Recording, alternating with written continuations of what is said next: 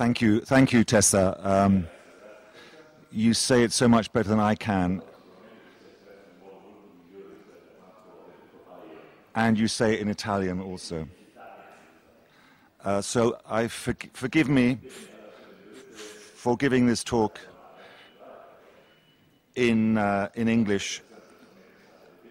And I'm just getting used to this uh, interesting effect of hearing myself magically speak in Italian through our translator, who is in the box over here.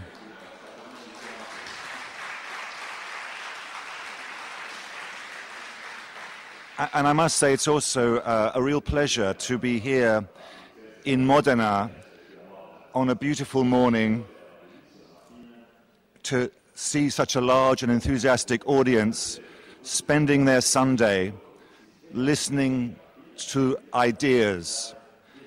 And in one sense, I suppose that is the real luxury of our times to be able to stop, to switch off your computer and do something with people. Because we are now the victims of this world in which we are always online, in which we've lost some of those things which seem so important about the world. However, my talk today is about luxury, and I start with some of the words that the architect Rem Koolhaas used on it. Koolhaas once said, Luxury is stability.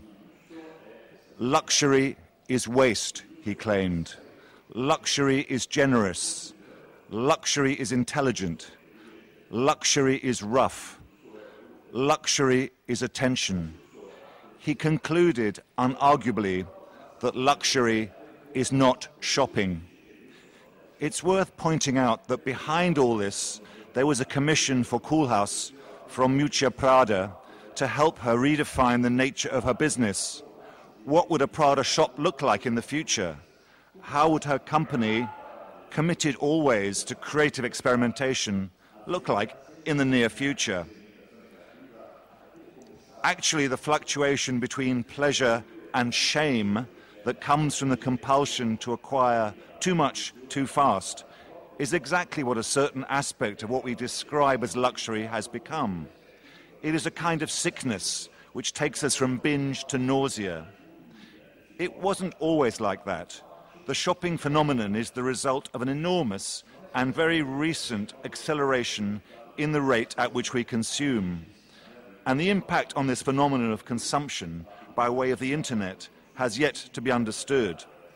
And again, and again, given the signs that we are on the edge of a collapse in bricks and mortar retailing, one has to acknowledge Koolhaas's foresight in other ways.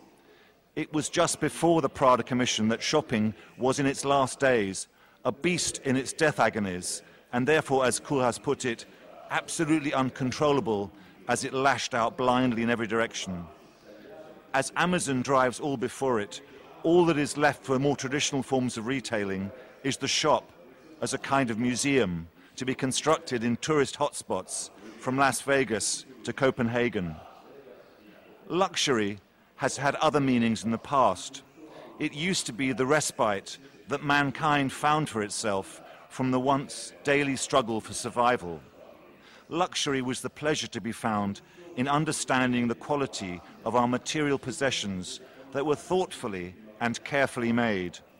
Luxury was once that aspect of the nature of an object that allows us to share the pleasure that it gave its designer or its maker. Luxury is a quality that is a reflection of the intelligence that. What was I doing wrong? Um, uh, as well as the tactile sensation that comes from holding or using it. The solace that luxury could offer is what encouraged even the most brutal and violent of despots to underwrite scholars and craftsmen and artists throughout history. Alexander, Augustus, Napoleon, Mitterrand were all leaders who used buildings and things to underscore who they were and what their regime stood for. And because of the resources required to create such luxuries, it is a quality that also became a signal of status. distinguishing one social group from another. In contrast, the version of luxury embraced by the current President of the United States of America is certainly revealing about his ambitions, but lacks some of the more profound aspects of the concept. Scarcity can make luxury from out of the simplest of things. When the alternative is a hand drawn well a kilometre trek away in the blistering sun, an electric pump, along with a reliable power supply and a length of plastic pipe, can bring a whole community the previously unimaginable luxury of a constant supply of water. But when the pump is running 24 hours every day and each tap in the village is primed to deliver clean water at any moment, then a remarkable privilege no longer seems like luxury. It has become the most basic of entitlements, and to lose it is to be brutalized. Yet compare the sensation of a mouthful of pure, chilled alpine water, savored under the heat of the sun, with a mundane experience of filling a tumbler from the tap.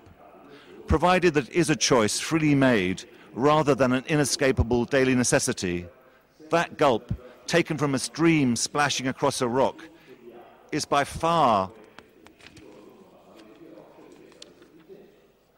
the most intense and emotionally charged, and it might be said, far more luxurious experience of the two. Luxury then embodies a paradox of the ordinary made special and the special become ordinary. The contemporary manufacture of luxury is based on creating objects in a world of tap water that can replicate the essence of that gulp and transplant it into products capable of being sold. The primary target of those who manufacture luxury is the escalating class of the affluent. In his key text, Ways of Seeing, John Berger divides the world into two. He divides it on the one side between those whose economic role is first to labor and then to consume, and on the other, those who employ their capital to exploit the first category.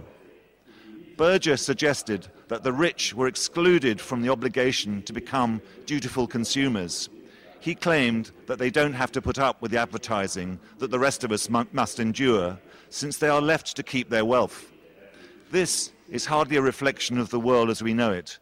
The numbers of the hugely wealthy have exploded, and as a result, the manufacture of luxury has expanded unstoppably from a craft into an industry to accommodate the tastes and pander to the weaknesses of the affluent, but also to feed off their affluence. As a result, the pursuit of luxury is more ubiquitous now than at any previous moment in history. In the absence of scarcity, it has acquired a role beyond its use as a coded social signal to suggest privilege. Luxury has become industrialized. At a secular moment in which neither magic nor religion the original mainsprings of art have quite the prestige that they once enjoyed, luxury can be understood as a synthetic alternative to them. For certain objects, the concept of luxury is used to create the aura that once art provided. You do not have to believe in God or in magic to be seduced, in however minor a way, by a banal version of luxury. Certainly, luxury has become the driving force fueling Western industrial economies. They have abandoned basic manufacturing to China and focus instead on building cars that reek of carefully tanned leather and whose heavy doors click shut reassuringly softly. This is not enough in the long term to secure Europe's economy. We are in the midst of a violent mood swing. Cars will soon be either generic or a Ferrari. They will be self driving autonomous vehicles with which we will have none of the emotional engagement with which you understand cars now. We will summon them with our smartphone to collect us from wherever we choose and to deliver them to our destination. We will have no need of a parking space, a car park, or a garage. We will have no sense of having our ego flattered or take pleasure in the experience of using such a vehicle. At the other extreme, cars will be sold as if they were works of art. They will be made in tiny numbers. Ferrari and McLaren and Bentley and a few others who never build more than 10,000 cars each a year. Owning one of them will be the equivalent of having a private pilot's license. They will be collected. It is remarkable now how many Ferrari owners fail to stop at one and who build themselves galleries in which to show off their collections. Ferrari already sells cars in what is closer to the gallery system of the art world rather than a conventional car dealership. An art dealer will severely restrict the secondary market, choosing who they sell to, maintaining their value through scarcity, with prices protected over the long term in auction sales. This, of course, is a situation which has provided ample scope for fakes and questions of attribution, exactly as if these cars were a piece of art made by Damien Hirst. Europe is in the business of making expensive luggage, wristwatches of impossible precision, and military aircraft made from exotic carbon fiber and alloys that are capable of flying at the speed of sound. These are conspicuously all luxuries of a kind. We don't need them, our cultures do not need them, and yet, if we didn't make them and buy them or sell them, we would all suffer, so in a sense, we certainly do need them. Yet luxury is an elusive concept in the contemporary context. The wonder is that it has survived at all as a phenomenon when there are so many more possessions and they are so much easier to make than in the past when skills were passed from generation to generation. It's even more remarkable that luxury has managed to retain its allure given the archaic nature of so many objects that are notionally the embodiment of luxury. And we are in a period in which objects themselves are losing their allure in a digital world it seems to be easier to imbue categories of object that are on the brink of redundancy with the quality of luxury than it is to create new ones that can demonstrate it. The wristwatch still retains its prestige, but the fountain pen has lost what attraction it once had. The wristwatch, in contrast, has been able to maintain its position as a desirable artifact in very much the same shape that it assumed at the start of the 20th century when Cartier first started to make wristwatches for men. The traditional wristwatch has managed to see off the eruption of quartz technology despite a wobble over the introduction of digital as opposed to analog faces. What makes the wristwatch different from the pen is that its form was born from a collaboration between the jeweler who made the case with the mechanical movement makers who in the early days supplied them with the working parts. It's interesting to reflect on the fact that Apple has retained the form of the wristwatch, a kind of vote of confidence in the form. Jewelry has a long history in understanding the emotional and tactile interaction between people and things. This is an interaction which every kind of personal object requires, but few achieve. And the fact that Apple were prepared to make what they call a watch, even one that used gold, was in effect a vote, a vote of confidence in the idea archaic technologies do have their appeal. Enthusiasts for audio technology have kept the wax disc alive, and there are manufacturers who have started to use valves rather than printed circuits. But the charming easily tips over into the preposterous when digital readouts have replaced the dials and instruments on the dashboards of mass market cars. How can a walnut fascia, designed as the backdrop to carefully delineated sets of dials, be made to accommodate them convincingly. And when this happens, walnut turns into an anachronism in a car, not an asset. It, singles, it signals not luxury, but pretension. Because the cell phone is permanently in the hand and close to the mouth and the ear, it has a relationship with its user as intimate as it will have with a wristwatch. The visual interface, the sounds that they make, the mechanisms that protect their keypads offer plenty of scope for a designer to give them a personality. But when mobile phone makers attempt to produce what they call luxury products, they have a much harder time of it than watchmakers. The conventional strategy has been to use precious metals and stones in the most conspicuous way possible. But a gold plated case for an object that is technically redundant after six months looks gratingly profligate, even in the midst of a culture of excess attempting at creating luxury laptops have been equally futile. Wooden keyboards, leather cases, or even carbon fiber shells, shells have simply looked inept. It's the speed of the hard drive and the effectiveness of the operating system that makes us like a computer, not the appropriation of anachronistic materials that gives a computer its personality. Thorstein Veblen's book, The Theory of the Leisure Class, was famous for it came up with the purposes of conspicuous consumption. These are things that you don't have to own in order to live comfortably. But when you do have them, they prove either that you don't have to work or that you have access to easy credit. And so, in a sense, you have no choice but to own them if you believe that you have a position to maintain.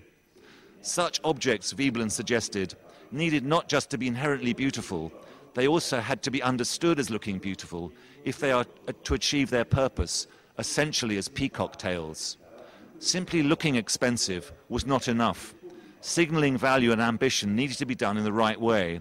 With certain kinds of object, you need to know a little about them to understand just how precious they really are. Not everybody can be an insider. That is the point. People want to communicate a message through the medium of their houses, and their context needs to be understood by people who are looking at it.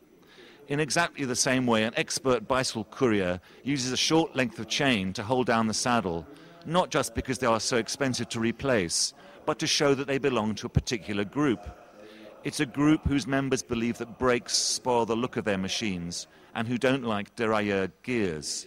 They understand the, the occult language of the initiates and they know what makes apparently identical machines so different each from another. The world is made up of limitless numbers of groups of such initiates. They are those who have become obsessive about sunglasses and expect you to know that their specially made frames come from the same workshop that made the pair that Steve McQueen wore in the film The Getaway before they take you seriously. And there are snowboarders and surfers and motorcyclists and music buffs and hunters and fishermen, all of whom have their own subcultures defined in terms of objects and the expertise that goes with them. The traces that Bill Gates will leave behind him are of a very different nature from those of 18th century aristocrats.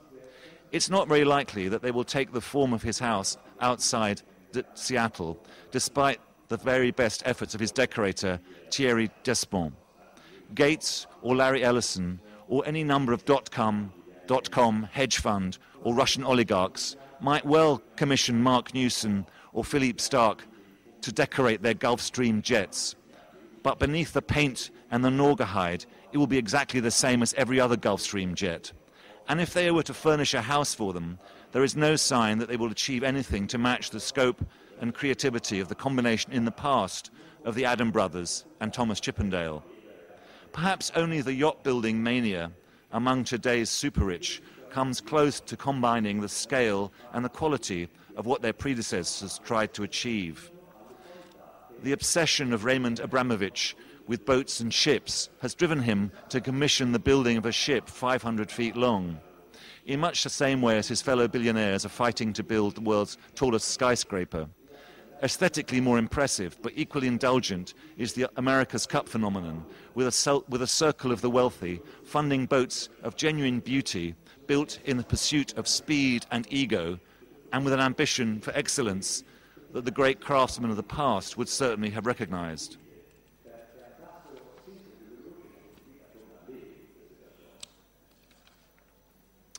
Contemporary luxury depends on finding new things to do that are difficult. It can be using a lot of material. It can be concealing the stitches on, the, on a suit or the welds in a car body where one panel meets another. Carving a curve is easier in wood than it is in forming metal body panels in a car. So luxury cars come with complex curves that are difficult to form in, in metal, and cheaper models have tended to have boxier silhouettes or simpler curves. The difference between the original Citroën Deux Chevaux and the complex multiple curves of a contemporary Maserati.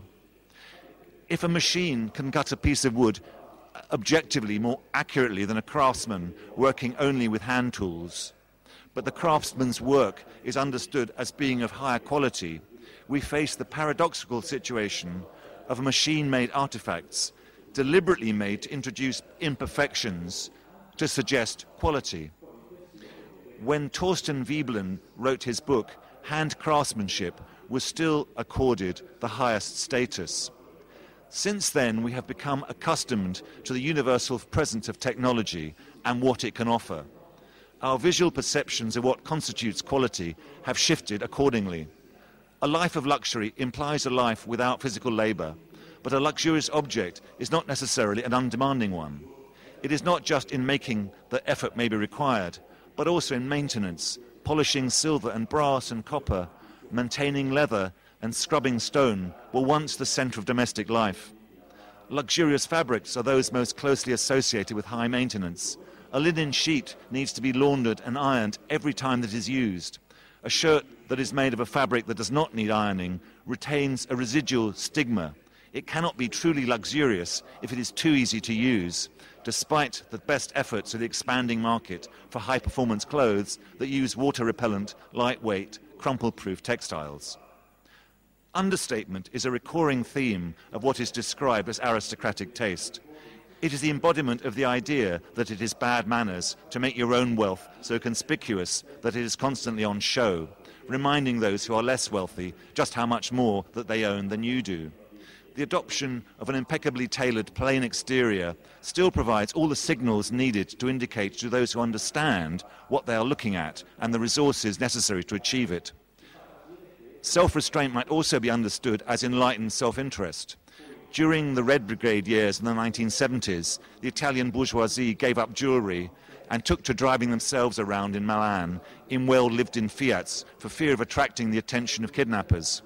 Dressing down, of course, quickly became part of the trappings of a certain kind of way of life, just as less affluent adolescent, adolescent Italians started carrying their car radios around with them like handbags, partly to stop them from being stolen, but partly also to demonstrate that they had a car worth stealing from.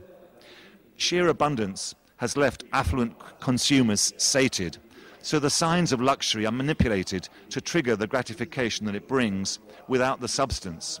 It's like bypassing the physical senses and going straight to the brain to fire the neural work networks that make us feel hungry or tired or contented or angry, or in the, in the case of luxury, soothed and reassured. Luxury is partly created by the use of materials associated with it. The precious and the rare are generally the most sought after.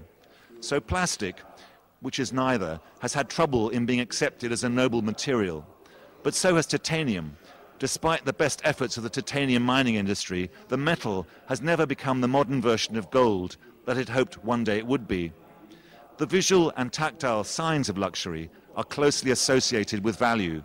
They are the triggers that make us believe that one object is worth more than another with the same functional characteristics. It can be signaled by audible cues, the sound of a car engine, or of a solidly built door closing, or the clip of a catch fastening into place. Or they can be signs that suggest performance. Try as we might, we cannot help but interpret an air intake grill in the side of a well chiseled car bonnet as adding to its value the more that an object was capable of doing was once understood as being a direct correlation with its worth. The profusion of dials and gauges on electric equipment of a certain age was a reflection of the need to inform owners just how much that machine was capable of, or even if the information conveyed by all those beautifully precise dancing needles was of no practical relevance. Manipulative luxury is not limited to the objects we use or the packaging that, we, that they come swaddled in. It is also used to shape the choreography of daily life. This is nowhere more clear than in the manufacture of a sense of luxury in air travel. If you look at the floor plan, plan of the business class cabin of a Virgin Atlantic Airbus 330, you will see a herringbone pattern for the seats that irresistibly suggests the sleeping quarters of an 18th century slave ship. These are, rows, these are the rows of the seats in which the would be financial masters of the universe are prepared to sleep, their heads inches away from a stranger, secure in the belief that they are traveling in luxury. But of course, anybody who really worries about this sort of thing would never want to be seen traveling on a commercial flight. The private jet is the entry level for luxury travel for a certain class now. Yet, even this, at its most basic, offers conditions not dissimilar to those of a caravan, with a lavatory behind a curtain, which the crew share with the passengers even if it does avoid the cattle pens that passengers attempting to board a low cost carrier must now endure. There are still people who bind books, but it has turned from a practical skill into a means of self expression. and there are those who use film rather than digital photography or vinyl recording techniques. But handcraft, for its own sake, has become marginalized to the point of extinction. It has been redeployed to within the industrial system, where it provides the essential skills needed to make the machines which make the things that we use. And it is these skills that underpin luxury in a contemporary sense. Crafts are essential to building aircraft, to making spacecraft, and to building the entire Formula One car industry. Perfection may not be easy, but at least it's not hard to understand what it is. Perfection is what drives Dieter Rams and Jonathan Ive as they and their teams invest limitless energy in achieving the perfect radius curve and the perfect finish that shows no marks. The search for perfection is what created the language of modernism, and as such, it has taken on the, the, something of the flavour of a period piece. Imperfection is more elusive and a more difficult quality to work with, not least because it is harder to measure. And it can be equally a positive quality, one that speaks of the more agnostic times that we now live in when compared to the moral certainties of design in the 1930s. Attempting perfection in manufacturing is to know what to aim for in the design of every joint, the creation of every seam, and the shaping of every surface. To find justifications for the positive qualities of imperfection, you cannot blindly commit to a mechanical process or a template and expect the desired outcomes simply through the exercise of skill or persistence or consistency. It demands the exercise of a different kind of judgment. The pursuit of the perfect is rooted in one of the key issues of the early days of mass production, when many components were made using molds. The process of filling and refilling a mold with hot metal inevitably wears away its sharp lines, degrades its finish, and so diminishes the quality of the copies it can be used to make. In the course of manufacturing, each new example, bit by bit, loses the precision that the mold began with and results in less and less perfect versions of the original. It is this phenomenon that is behind the concept of the limited edition. To make just nine examples of an object or a print is to guarantee that each of them will have a certain quality. Conversely, irregularity has been understood as synonymous with the less than perfect, and so with the inferior. Mass production has looked to find ways to maintain the perfection of every piece that comes out of the mold. For a designer, the most difficult thing about looking for the positive qualities in imperfection is the demand, demand it places on them to justify every aesthetic decision they make. It introduces the possibility of subjective as well as objective qualities in design. The possibility of perfection implies the existence of an original with the special qualities that implies, which copies can only hope to attain.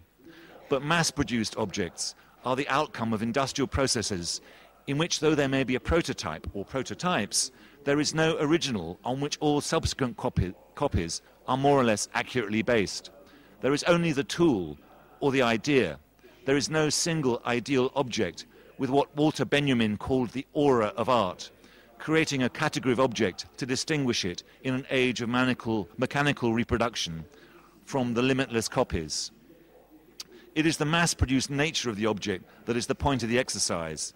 It means that every Volkswagen from a particular production run is exactly the same as every other Volkswagen. Aside from the optional extras, any deviation from the car specification represents a defect. Each car has the same characteristics, the characteristics of the particular model, just as each sheet of paper in a notebook is the same as every other sheet, and every copy of an edition of a newspaper is identical to every other copy.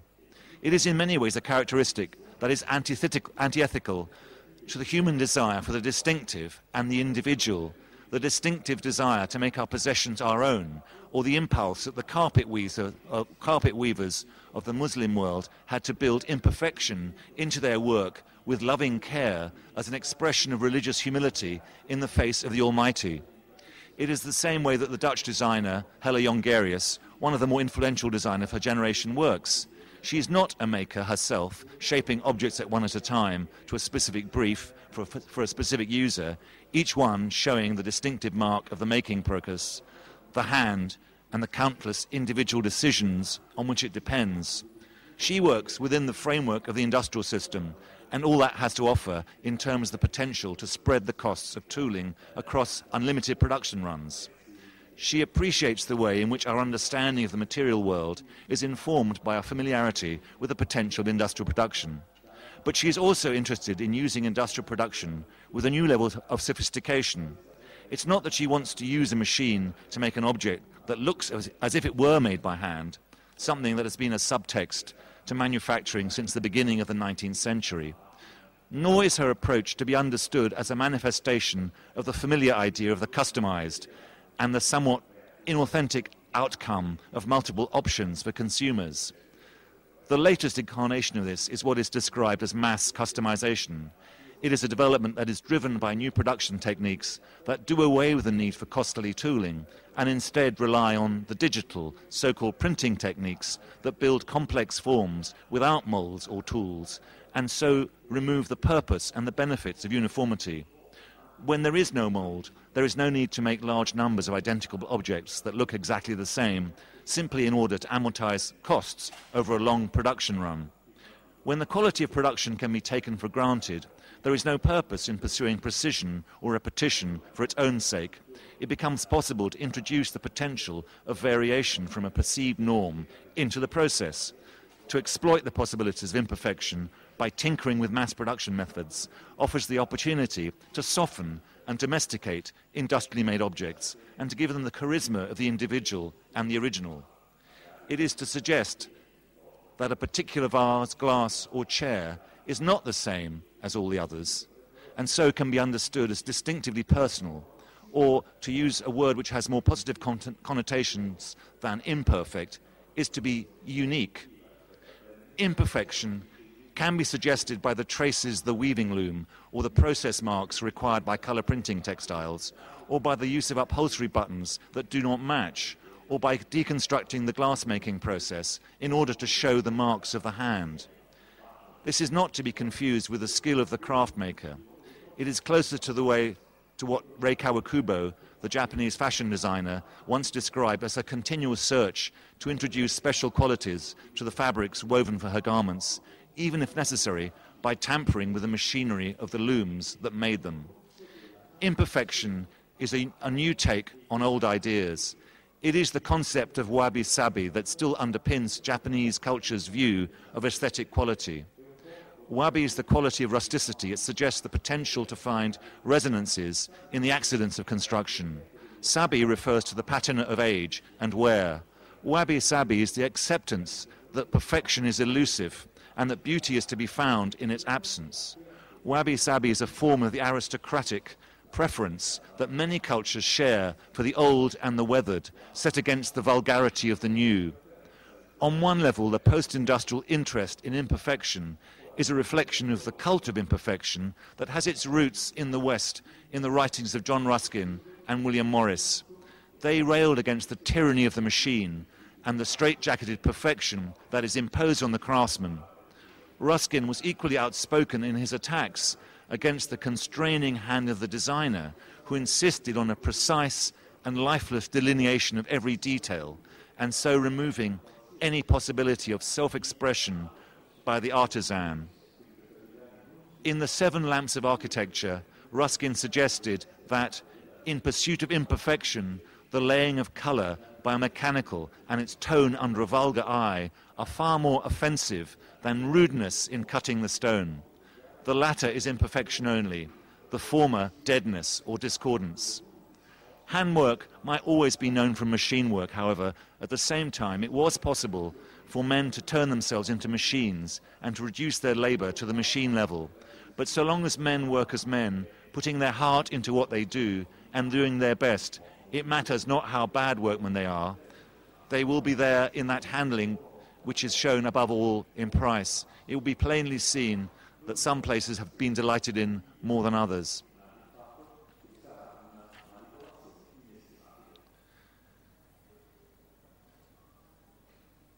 Thorstein Veblen mounted an assault on this idea of imperfection in his book, The Theory of the Leisure Class. A limited edition, he said, is in effect a guarantee, somewhat crude it is true, that this book is scarce and therefore is costly, and lands pecuniary distinction to its consumer, he wrote. Hence has arisen the exaltation of the defective, of which John Ruskin and William Morris were such eager spokesmen in their time. And on this ground, their propaganda of crudity and wasted effort has been taken up and carried forward since their time. But Ruskin had many enthusiasts. His essential point was distilled by Charles Rennie Mackintosh from an observation by the architect in his characteristic font that, as he put it, there is hope in honest error, none in the icy perfection of the mere stylist. And it is this that will continue to find a contemporary sense of luxury, even after the significance of the object in this digital era has faded. Thank you.